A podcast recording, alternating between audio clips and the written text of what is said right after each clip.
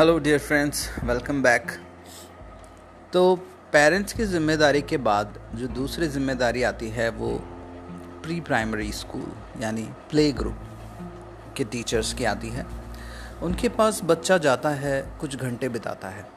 तो उनके पास एक मौका है वो उस बच्चे से इंटरेक्ट करने का और उसको कुछ क्वालिटीज़ देने का।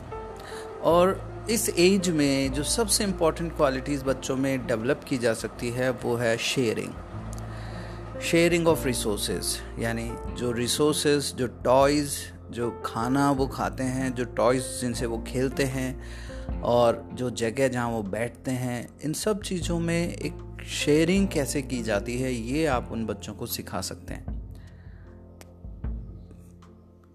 बाकी ए बी सी डी क्या कह गए काउंटिंग और ये सब तो वो सीख लेंगे बट ये जो एक क्वालिटी है शेयरिंग की, ये बहुत ज़रूरी एक क्वालिटी है बच्चों में। जो कि उस समय से डेवलप होना शुरू हो जाती है।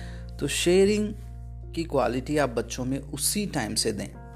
और दूसरी क्वालिटी जो प्री प्राइमरी स्कूल के टीचर्स बच्चों में इनकलकेट कर सकते हैं वो है